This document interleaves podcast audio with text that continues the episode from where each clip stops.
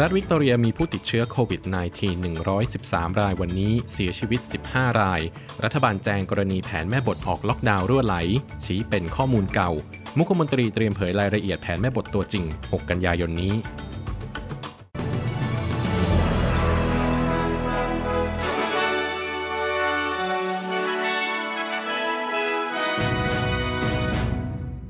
คุณกำลังอยู่กับ SBS ไทยกับผมตินรวัตรบัญญัตินะครับ วันนี้รัฐวิกตอเรียได้บันทึกยอดผู้ติดเชื้อไวรัสโคโรนารายใหม่ 113 ราย และมีผู้เสียชีวิต 15 ราย ซึ่งสถานการณ์โดยรวมยังคงอยู่ในระยะทรงตัวอย่างต่อเนื่องนะครับ โดยผู้เสียชีวิตจากไวรัสโคโรนาในวันนี้ แบ่งเป็นชาย 4 รายและหญิง 3 รายในวัยประมาณ 80 ปี ชาย 2 รายและหญิง 6 รายในวัยประมาณ 90 ปี โดยผู้เสียชีวิต 14 รายจากทั้งหมด 15 ราย พบความเชื่อมโยงกับสถานดูแลผู้สูงอายุ ข้อมูลล่าสุดณวันนี้มีผู้เข้ารับการรักษาอยู่ในโรงพยาบาลในรัฐวิกตอเรีย เนื่องจากสถานการณ์ไวรัสโคโรนา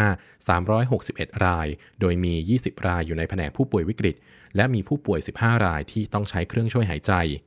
ส่วนในสถานดูแลผู้พิการมีผู้ติดเชื้อไวรัสโคโรนา 34 ราย หนึ่งในนั้นเป็นพนักงาน 22 ราย และมีผู้เข้ารับการดูแลที่ติดเชื้อไวรัสโคโรนาในสถานดูแลผู้พิการอีก 12 รายนะครับ โดยในวันนี้หนังสือพิมพ์ Herald Sun ได้ตีพิมพ์รายละเอียดที่อ้างว่า เป็นข้อมูลจากแผนแม่บทของรัฐบาลรัฐวิกตอเรีย ซึ่งได้เปิดเผยกรอบเวลาอย่างคร่าวๆ ในการผ่อนคลายมาตรการจำกัดห้ามต่างๆ และมีการระบุว่ามาตรการห้ามออกจากเคหสถานในยามวิกาลหรือมาตรการเคอร์ฟิวจะได้รับการยกเลิกในช่วงสิ้นเดือนกันยายนนี้โดยรัฐบาลรัฐวิกตอเรียได้ออกมาชี้แจงถึงรายละเอียดที่มีการตีพิมพ์ออกไปในวันนี้ว่าเป็นข้อมูลเก่านะครับ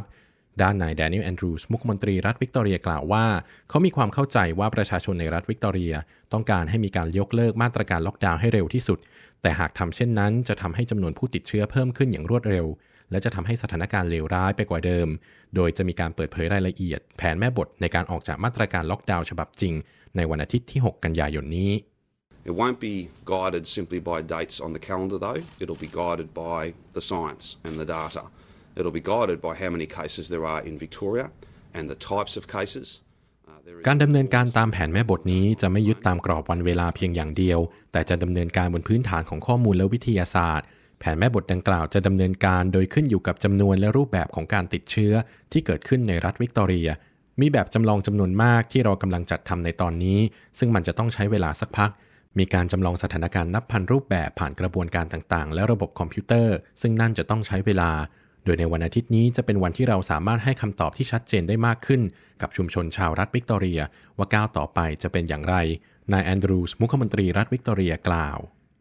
ขณะที่เมื่อวานนี้สภารัฐวิกตอเรียได้ผ่านร่างกฎหมายขยายเวลาประกาศภาวะฉุกเฉินของรัฐวิกตอเรียออกไปอีกเป็นระยะเวลา 6 เดือน ซึ่งลดลงมาจากร่างกฎหมายฉบับแรก ที่มีการเสนอให้ขยายเวลาออกไปอีก 12 เดือน โดยประกาศภาวะฉุกเฉินในฉบับปัจจุบัน ซึ่งให้อำนาจมากขึ้นกับเจ้าหน้าที่ตำรวจ และเจ้าหน้าที่ด้านสาธารณสุข ในการบังคับใช้คำสั่งด้านสุขภาพ เพื่อควบคุมการแพร่ระบาดของไวรัสโคโรนาในรัฐวิกตอเรีย จะมีกำหนดสิ้นสุดลงในวันที่ 13 กันยายนนี้